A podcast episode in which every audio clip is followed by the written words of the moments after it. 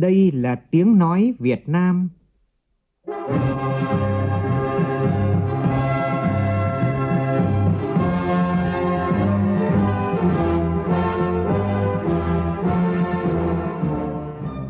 là tiếng nói Việt Nam, phát thanh từ Hà Nội, thủ đô nước Cộng hòa xã hội chủ nghĩa Việt Nam.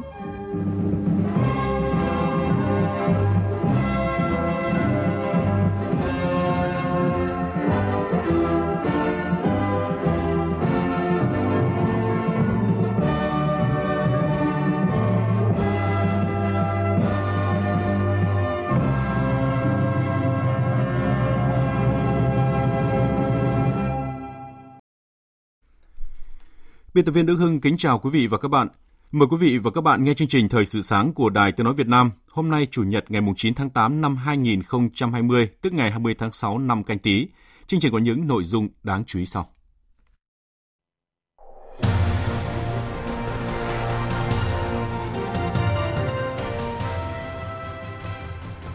Thủ tướng Chính phủ Nguyễn Xuân Phúc yêu cầu trước ngày 15 tháng 8 tới phải có văn bản báo cáo Ủy ban Thường vụ Quốc hội về tuyến cao tốc Trung Lương Mỹ Thuận. Gần 867.000 thí sinh cả nước sáng nay chính thức bước vào ngày thi đầu tiên kỳ thi tốt nghiệp trung học phổ thông năm 2020. Sau một tuần thực hiện đã có gần 2.600 ô tô kinh doanh vận tải được cấp đổi biển theo thông tư 58 của Bộ Công an. Hà Nội thêm một ca mắc COVID-19 là F1 của bệnh nhân 447 trú tại quận Bắc Từ Liêm. Trong phần tin thế giới, Thủ tướng Liban Hassan Diab đề xuất tổ chức bầu cử quốc hội sớm nhằm xoa dịu căng thẳng đang leo thang ở quốc gia này sau vụ nổ ở khu vực cảng tại thủ đô Beirut. Trong diễn biến liên quan, hôm nay Pháp cùng Liên Hợp Quốc đồng chủ trì hội nghị quốc tế trực tuyến nhằm gây quỹ hỗ trợ giúp cho Liban. Sau 6 lần đàm phán, Ấn Độ và Trung Quốc vẫn chưa thống nhất được việc rút quân tại khu vực tranh chấp. Chương trình có bình luận nhan đề Đàm phán thương mại hậu Brexit thua keo này, bảy keo khác.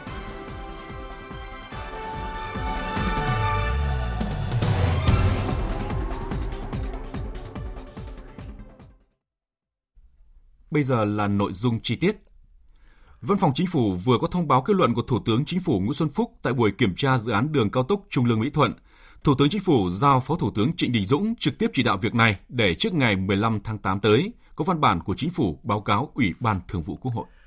Thông báo kết luận nêu rõ, việc đầu tư xây dựng công trình đường cao tốc Trung Lương Mỹ Thuận là hết sức cần thiết và cấp bách nhằm kết nối tuyến cao tốc Thành phố Hồ Chí Minh Trung Lương, hình thành tuyến cao tốc Thành phố Hồ Chí Minh Cần Thơ và tiếp tục triển khai đoạn Cần Thơ Cà Mau theo quy hoạch để giảm tải cho tuyến quốc lộ 1A, góp phần thúc đẩy phát triển kinh tế xã hội, bảo đảm quốc phòng an ninh các tỉnh vùng đồng bằng sông Cửu Long và cả nước.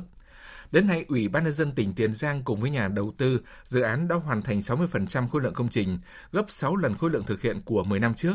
Tuy nhiên, khối lượng công việc của dự án còn rất lớn. Việc thi công xây dựng trong điều kiện diễn biến phức tạp của dịch bệnh COVID-19 đòi hỏi các bộ ngành địa phương, nhà đầu tư dự án và các đơn vị có liên quan phải nỗ lực hơn nữa mới có thể đáp ứng được tiến độ đã đề ra. Nhà đầu tư dự án đường cao tốc Trung Lương Mỹ Thuận huy động mọi nguồn lực đẩy nhanh tiến độ thi công, bảo đảm chất lượng, hiệu quả, tuyệt đối an toàn cả trong giai đoạn thi công dự án và vận hành công trình, thông tuyến trong tháng 12 năm nay, hoàn thành trong năm 2021 theo đúng cam kết với chính phủ và Thủ tướng Chính phủ. Theo thông cáo của Văn phòng Quốc hội, từ ngày mai mùng 10 tháng 8, Ủy ban Thường vụ Quốc hội sẽ khai mạc phiên họp thứ 47. Theo dự kiến, phiên họp này sẽ diễn ra đến ngày 12 tháng 8. Theo chương trình dự kiến, Ủy ban Thường vụ Quốc hội xem xét cho ý kiến về một số vấn đề còn ý kiến khác nhau của bốn dự án luật gồm Luật cư trú sửa đổi, Luật sửa đổi bổ sung một số điều của Luật xử lý vi phạm hành chính, Luật biên phòng Việt Nam, Luật bảo vệ môi trường sửa đổi. Ủy ban Thường vụ Quốc hội xem xét cho ý kiến về dự án luật pháp lệnh sau. Luật sửa đổi bổ sung một số điều của luật phòng chống nhiễm virus gây ra hội chứng suy giảm hệ thống miễn dịch mắc phải ở người HIVS, pháp lệnh ưu đãi người có công với cách mạng sửa đổi. Ngoài ra, Ủy ban Thường vụ Quốc hội cũng tiến hành xem xét về việc ban hành nghị định về quản lý sử dụng đất quốc phòng và hoạt động lao động sản xuất xây dựng kinh tế của quân đội. Ngoài ra, cũng tại phiên họp, Ủy ban Thường vụ Quốc hội xem xét cho ý kiến về chiến lược phát triển kiểm toán nhà nước đến năm 2030, báo cáo kết quả 3 năm thực hiện nghị quyết số 42 Quốc hội khóa 14 về thí điểm xử lý nợ xấu của các tổ chức tín dụng. Hôm nay, gần 867.000 thí sinh trên cả nước chính thức bước vào ngày thi đầu tiên kỳ thi tốt nghiệp trung học phổ thông năm 2020. Buổi sáng thí sinh thi môn ngữ văn theo hình thức tự luận, thời gian làm bài là 120 phút. Buổi chiều thi môn toán theo hình thức trắc nghiệm, thời gian làm bài là 90 phút. Những thí sinh chưa kịp làm thủ tục dự thi vào chiều qua vẫn có thể đến điểm thi để làm thủ tục dự thi trước mỗi buổi thi. Phóng viên Minh Hường thông tin. Kỳ thi diễn ra trong thời điểm dịch COVID diễn biến phức tạp nên các thí sinh phải đến sớm hơn thời gian quy định 15 phút để thực hiện đo thân nhiệt, rửa tay sát khuẩn trước khi vào phòng thi. Thí sinh cũng phải đeo khẩu trang khi vào trường thi và trong suốt thời gian thi, chỉ bỏ khẩu trang khi cán bộ coi thi yêu cầu để đối chiếu với ảnh, kiểm tra thẻ dự thi của các em. Theo thống kê của Bộ Giáo dục và Đào tạo, đến chiều qua mùng 8 tháng 8, cả nước có gần 867.000 thí sinh làm thủ tục dự thi, đạt tỷ lệ 96,3% so với tổng số thí sinh đăng ký dự thi. Hơn 32.000 thí sinh không đến làm thủ tục dự thi, trong đó số thí sinh bị ảnh hưởng bởi dịch COVID-19 nên không thể dự thi là hơn 26.000 em. Phần lớn thí sinh không đến dự thi là ở các địa phương đang thực hiện giãn cách xã hội theo chỉ thị 16 năm 2020 của Thủ tướng Chính phủ để phòng chống dịch bệnh COVID-19 như thành phố Đà Nẵng, các tỉnh Quảng Nam, Đắk lắc Quảng Ngãi, Lạng Sơn và các thí sinh thuộc diện F1, F2. Đến thời điểm này, đã có 20 địa phương có thí sinh không thể dự thi do ảnh hưởng của dịch COVID-19. Trong ngày hôm nay, Bộ Giáo dục và Đào tạo tiếp tục tổ chức các đoàn kiểm tra của Ban chỉ đạo thi quốc gia tới các địa phương để kiểm tra công tác tổ chức thi và các biện pháp đảm bảo an toàn sức khỏe cho thí sinh, cán bộ làm công tác thi, đồng thời hỗ trợ tháo gỡ những vướng mắc khó khăn của các địa phương khi phải tổ chức thi trong tình huống dịch bệnh phức tạp này. Với ý nghĩa quan trọng của kỳ thi không chỉ để các thí sinh xét tốt nghiệp mà còn là cơ sở để tuyển sinh đại học cao đẳng, trong bối cảnh dịch COVID-19, Phó giáo sư tiến sĩ Mai Văn Trinh, Cục trưởng Cục Quản lý Chất lượng, Bộ Giáo dục và Đào tạo, Phó trưởng Ban Thường trực Ban chỉ đạo quốc gia kỳ thi tốt nghiệp trung học phổ thông 2020 nhấn mạnh. Bên cạnh cái việc là chúng ta tổ chức triển khai thi trong điều kiện bình thường thì hiện nay các tỉnh cần có thêm một nhiệm vụ nữa, đó là phải chủ động có kịch bản, có phương án, có chuẩn bị về vật tư thiết bị về con người để sẵn sàng. Thứ nhất là có được một cái môi trường thi an toàn nhất có thể và thứ hai là sẵn sàng có tất cả những giải pháp để mà ứng phó, để mà kịp thời phát hiện và xử lý những cái trường hợp mà thí sinh chẳng may có những biểu hiện ho sốt, nghi vấn. Thí sinh dự thi tổ chức sau ngày mai mùng 10 tháng 8 nếu có nguyện vọng sử dụng kết quả thi tốt nghiệp trung học phổ thông để xét tuyển sinh vào đại học. Bộ Giáo dục và Đào tạo sẽ chỉ đạo các cơ sở giáo dục đại học xem xét bố trí tỷ lệ chỉ tiêu và phương thức tuyển sinh phù hợp để đảm bảo quyền lợi cho thí sinh trên tinh thần tự chủ đại học.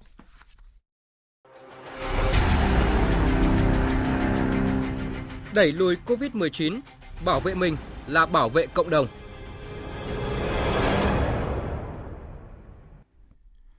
Chuyển sang các tin tức về dịch COVID-19. Theo tin từ Ban chỉ đạo quốc gia phòng chống dịch COVID-19, tính đến 6 giờ sáng nay, nước ta có thêm 2 ca dương tính với virus SARS-CoV-2, trong đó một ca tại Hà Nội và một ca tại Bắc Giang. Ca bệnh 811 tại Bắc Giang là nữ có địa chỉ tại xã Yên Định, huyện Sơn Động, tỉnh Bắc Giang. Từ ngày 21 đến ngày 24 tháng 7, bệnh nhân là F1 cùng 5 người trong gia đình đi du lịch Đà Nẵng. Đến ngày 8 tháng 8, kết quả xét nghiệm của Bệnh viện nhiệt đới Trung ương cơ sở 2 là bệnh nhân dương tính với SARS-CoV-2. Các bệnh 812 tại Hà Nội là nam, 63 tuổi, có địa chỉ tại phường Phú Diễn, quận Bắc Từ Liêm, Hà Nội. Bệnh nhân là F1 của bệnh nhân 447 đi du lịch Đà Nẵng, tiếp xúc lần cuối ngày 27 tháng 7. Hiện cả hai bệnh nhân được cách ly điều trị tại Bệnh viện nhiệt đới Trung ương cơ sở 2. Đối với gần 75.000 trường hợp trở về từ trở về Hà Nội từ Đà Nẵng từ ngày 15 tháng 7 đến nay, Trung tâm Y tế các quận huyện ở Hà Nội đang lấy mẫu dịch hầu họng để xét nghiệm RT-PCR. Thành phố lên kế hoạch từ ngày 7 đến ngày 13 tháng 8 tới đây sẽ lấy được từ 60.000 đến 65.000 mẫu bệnh phẩm. Hiện thành phố có 4 máy RT-PCR công suất 1.000 mẫu một ngày.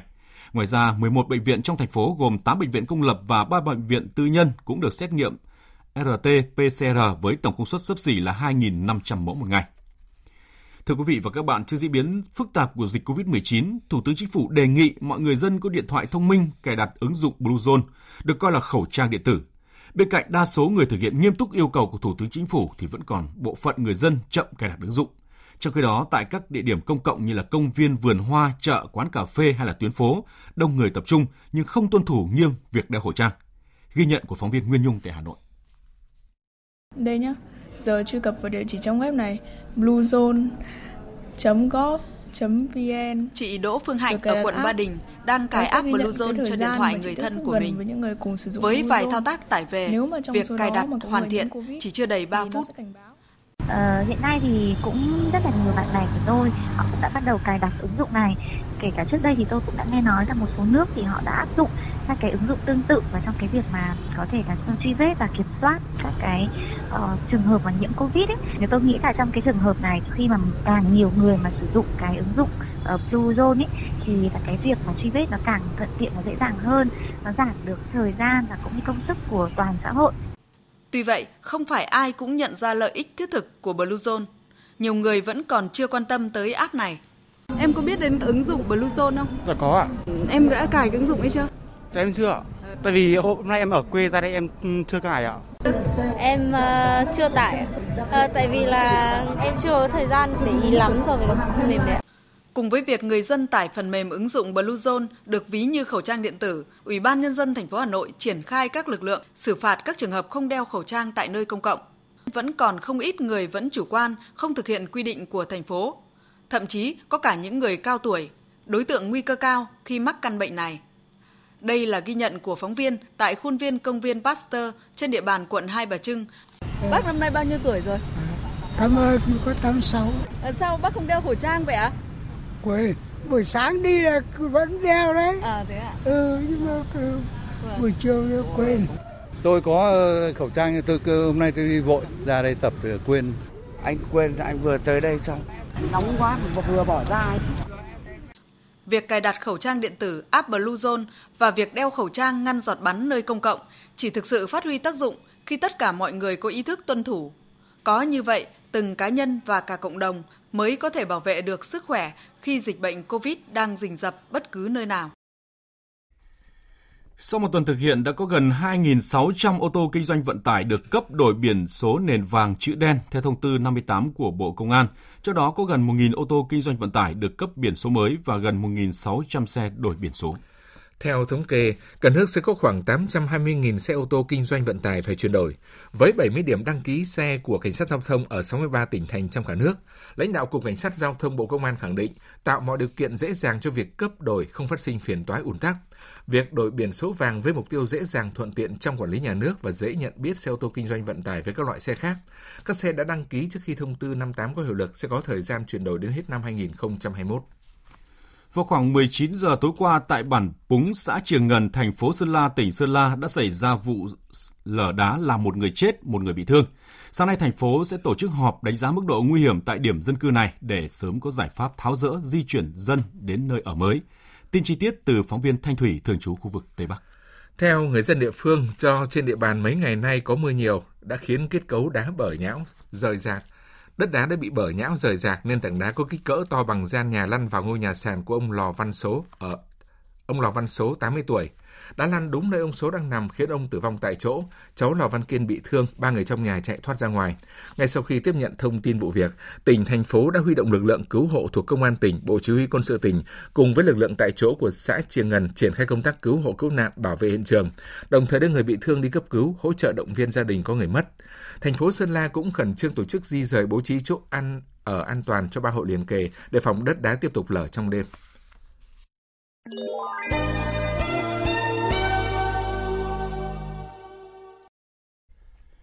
Xin mở đầu phần tin thế giới với điện chia buồn của Tổng Bí thư Chủ tịch Trung Quốc Tập Cận Bình tới Tổng Bí thư Chủ tịch nước Nguyễn Phú Trọng về việc nguyên Tổng Bí thư Lê Khả Phiêu từ trần. Tin của phóng viên Đài tiếng nói Việt Nam thường trú tại Bắc Kinh, Trung Quốc. Điện chia buồn của Tổng Bí thư Chủ tịch Trung Quốc Tập Cận Bình gửi tới Tổng Bí thư Chủ tịch nước Nguyễn Phú Trọng đã được truyền thông nước này đăng tải rộng rãi. Trong đó có đoạn, tôi xin thay mặt Đảng, Chính phủ Nhân dân Trung Quốc và nhân danh cá nhân gửi tới đồng chí và thông qua đồng chí gửi tới Đảng, Chính phủ Nhân dân Việt Nam lời chia buồn sâu sắc trước việc đồng chí Lê Khả Phiêu từ trần và gửi lời thăm hỏi chân thành đến gia đình đồng chí Lê Khả Phiêu. Bức điện ca ngợi nguyên Tổng Bí thư Lê Khả Phiêu là nhà lãnh đạo lão thành kiệt xuất của Đảng và Nhà nước Việt Nam, người đã dẫn dắt nhân dân Việt Nam giành được những thành tựu to lớn trong công cuộc xây dựng chủ nghĩa xã hội và đổi mới ở Việt Nam. Ông Tập Cận Bình cũng nhấn mạnh, nguyên Tổng Bí thư Lê Khả Phiêu là người đồng chí và người bạn thân thiết của Đảng và nhân dân Trung Quốc, có những đóng góp nổi bật vào việc thúc đẩy mối quan hệ Trung Việt phát triển. Bức điện cũng khẳng định sự coi trọng của Trung Quốc trong việc củng cố và phát huy truyền thống hữu nghị Trung Việt, sẵn sàng cùng phía Việt Nam tăng cường tin cậy chính trị và đoàn kết hợp tác, thúc đẩy quan hệ hai đảng, hai nước và sự nghiệp chủ nghĩa xã hội của mỗi bên không ngừng giành được những bước phát triển to lớn hơn. Đồng thời tin tưởng dưới sự lãnh đạo của Trung ương Đảng Cộng sản Việt Nam, đứng đầu là Tổng Bí thư Nguyễn Phú Trọng, sự nghiệp xây dựng chủ nghĩa xã hội của Việt Nam sẽ đạt được những thành tựu mới. Ba cơ quan phụ trách vấn đề Hồng Kông của Trung Quốc và chính quyền đặc khu này tiếp tục đồng loạt ra tuyên bố lên án và phản đối lệnh trừng phạt của Mỹ nhằm vào các cá nhân của nước này liên quan đến vấn đề Hồng Kông. Bích Thuận, phóng viên Đài tiếng nói Việt Nam thường trú tại Bắc Kinh, Trung Quốc, tiếp tục thông tin. Tuyên bố của các cơ quan Trung Quốc và chính quyền Hồng Kông đồng loạt dùng những lời lẽ nặng nề phản đối và lên án việc các quan chức nước này và đặc khu Hồng Kông bị chính quyền Mỹ trừng phạt. Trong đó, Văn phòng các vấn đề Hồng Kông và Macau của Quốc vụ viện Trung Quốc gọi lệnh trừng phạt là hành vi bá quyền trắng trợn, gọi Mỹ là kẻ phá rối thực tiễn một quốc gia hai chế độ và sự phồn vinh ổn định của Hồng Kông. Đồng thời cho rằng sự đe dọa và uy hiếp của Washington sẽ phá sản và tự lãnh hậu quả. Người phát ngôn văn phòng đại diện Bộ Ngoại giao Trung Quốc tại Hồng Kông gọi việc trừng phạt của Mỹ là tự vác đá ghé chân mình, khẳng định mọi sự trừng phạt của Washington đều là vô ích, chỉ cho thấy sự hoang tưởng trong việc dùng con bài Hồng Kông kiềm chế Trung Quốc và sự lo âu bất lực của Mỹ trước sự phát triển lớn mạnh của nước này. Chính quyền Hồng Kông cũng ra tuyên bố gọi hành động trừng phạt là vô liêm sỉ và bị ổi, đồng thời khẳng định sẽ kiên quyết thực hiện chức trách vinh quang của mình trong bảo vệ an ninh quốc gia. Trong diễn biến khác, Ngoại trưởng Ấn Độ Subramaniam Jaisankar cho rằng sẽ phải trả nhiều phí tổn để đạt được một dạng cân bằng hay là nhận thức giữa Ấn Độ và Trung Quốc, và điều đó cũng tương đương trong lợi ích của Trung Quốc. Phóng viên Phan Tùng, thường trú tại Ấn Độ, thông tin. Bài phát biểu của Ngoại trưởng Jaisankar được công bố trong bối cảnh căng thẳng biên giới giữa hai cường quốc tại châu Á vẫn chưa lắng dịu. Quân đội hai nước vẫn đang duy trì một lực lượng lớn dọc theo đường kiểm soát thực tế, đặc biệt là tại khu vực Đông Ladakh. Cũng trong ngày hôm qua, hai nước láng giềng này đã tổ chức cuộc đàm phán ở cấp thiếu tướng tại khu vực Daulek Begodi nằm trên biên giới hai nước. Các nguồn tin quân sự cho biết, quân đội Trung Quốc hiện đang tập trung khoảng hơn 17.000 binh lính tại khu vực này. Phía Ấn Độ cũng huy động khoảng 15.000 binh lính áp sát nhằm sẵn sàng phản ứng trước áp lực của Trung Quốc.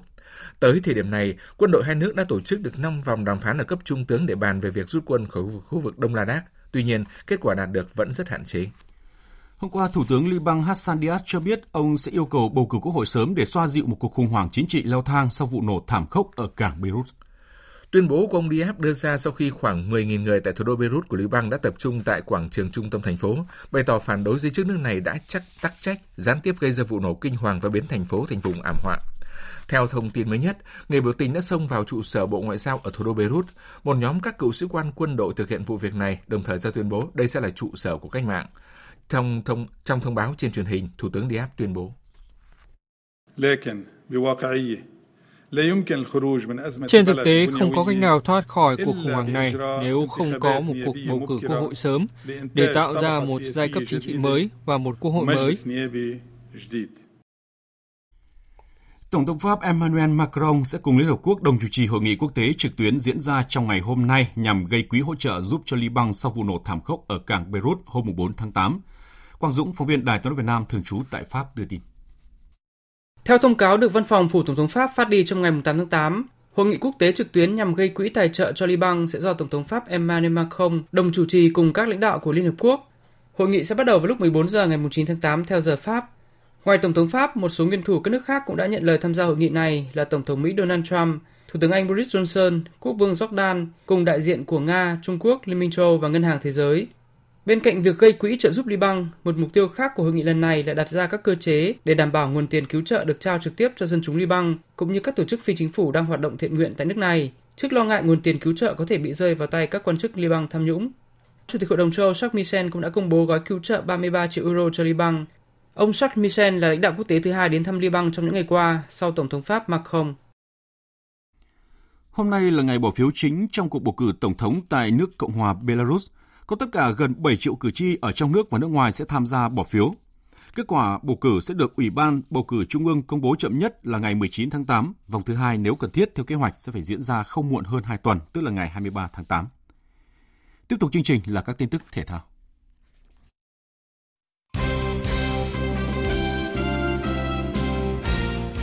Dạng sáng nay diễn ra hai trận đấu cuối cùng của lượt về vòng 16 đội UEFA Champions League Barcelona tiếp đại diện đến từ Italia là Napoli. Với lợi thế là kết quả hòa một đều trên sân khách ở trận lượt đi, Barca có chiến thắng 3-1, qua đó giành chiến thắng chung cuộc hai lượt là 4-2 để giành quyền đi tiếp vào tứ kết. Ở trận đấu diễn ra cùng giờ, Chelsea phải làm khách của Bayern Munich sau khi để thua 0-3 trong lần đối đầu trước đó. Đội chủ nhà Bayern Munich đã thắng Chelsea 4-1 trong trận lượt về và tổng tỷ số sau hai lượt trận là 7-1. Như vậy, cặp đấu cuối cùng của vòng tứ kết UEFA Champions League mùa này là Barcelona gặp Bayern Munich.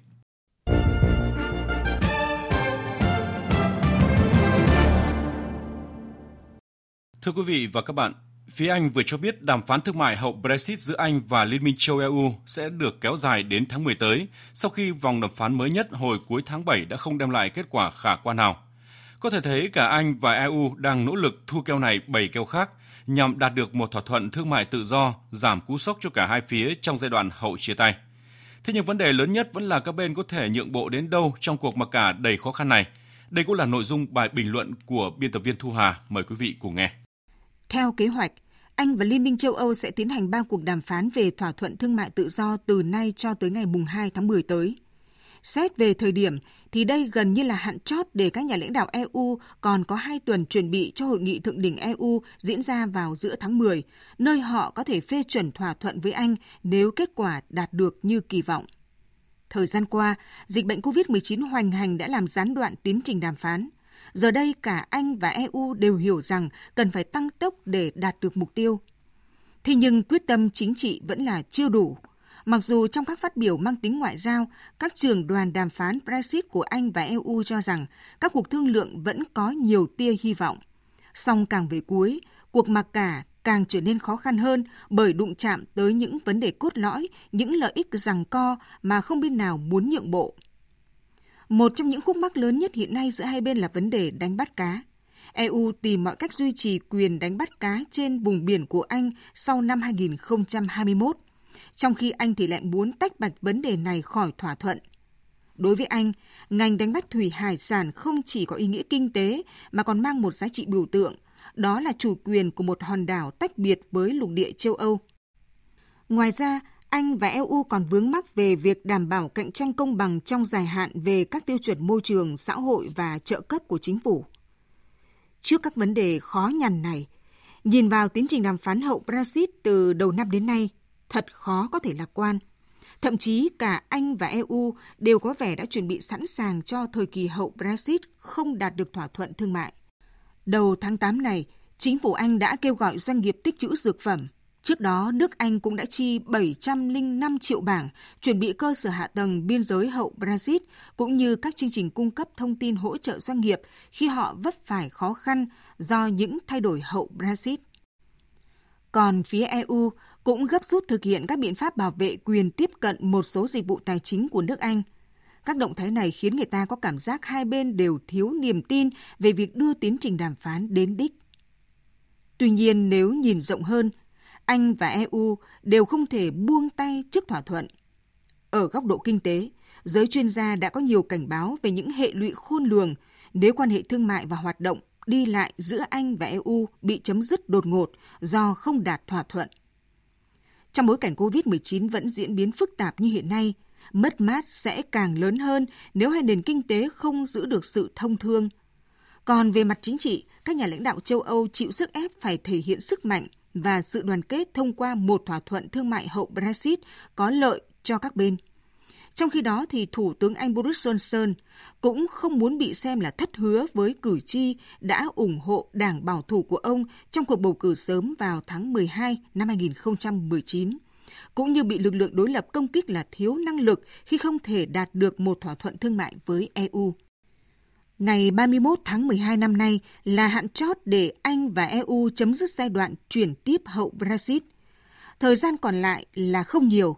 Nếu một thỏa thuận thương mại toàn diện là ngoài tầm với, thì dư luận vẫn tin tưởng hai bên sẽ cùng thua keo này bảy keo khác để có một thỏa thuận từng phần hay thỏa thuận tạm thời. Bởi những người trong cuộc là Anh và EU quá hiểu, dù một thỏa thuận tồi vẫn tốt hơn là không đạt thỏa thuận. Còn bây giờ là những thông tin chi tiết thời tiết các khu vực trên cả nước ngày hôm nay. Dự báo thời tiết Phía Tây Bắc Bộ, nhiều mây, ngày có mưa rào và rông vài nơi, riêng Hòa Bình có nắng nóng, đêm có mưa rào và rông rải rác, cục bộ có mưa vừa mưa to gió nhẹ. Nhiệt độ từ 24 đến 33 độ. Phía Đông Bắc Bộ, ngày nắng, riêng đồng bằng có nơi có nắng nóng, đêm có mưa rào và rông vài nơi, riêng khu vực vùng núi có mưa rào và rông rải rác, cục bộ có mưa vừa mưa to, gió Đông Nam cấp 2, cấp 3, nhiệt độ từ 24 đến 35 độ. Các tỉnh từ Thanh Hóa đến Thừa Thiên Huế, ngày nắng, vùng núi có nắng nóng, chiều tối và đêm có mưa rào và rông vài nơi, gió Tây Nam cấp 2, cấp 3, nhiệt độ từ 25 đến 36 độ. Các tỉnh ven biển từ Đà Nẵng đến Bình Thuận, ngày nắng, phía Bắc có nơi có nắng nóng, chiều tối và đêm có mưa rào và rông vài nơi, riêng phía Nam có mưa rào và rông rải rác, cục bộ có mưa vừa mưa to, gió Tây Nam cấp 2, cấp 3, nhiệt độ từ 24 đến 36 độ. Tây Nguyên nhiều mây, có mưa rào và rải rác có rông, cục bộ có mưa to đến rất to, gió Tây Nam cấp 2, cấp 3, nhiệt độ từ 20 đến 30 độ. Nam Bộ nhiều mây, có mưa rào và rải rác có rông, cục bộ có mưa to đến rất to, gió Tây Nam cấp 2, cấp 3, nhiệt độ từ 23 đến 32 độ.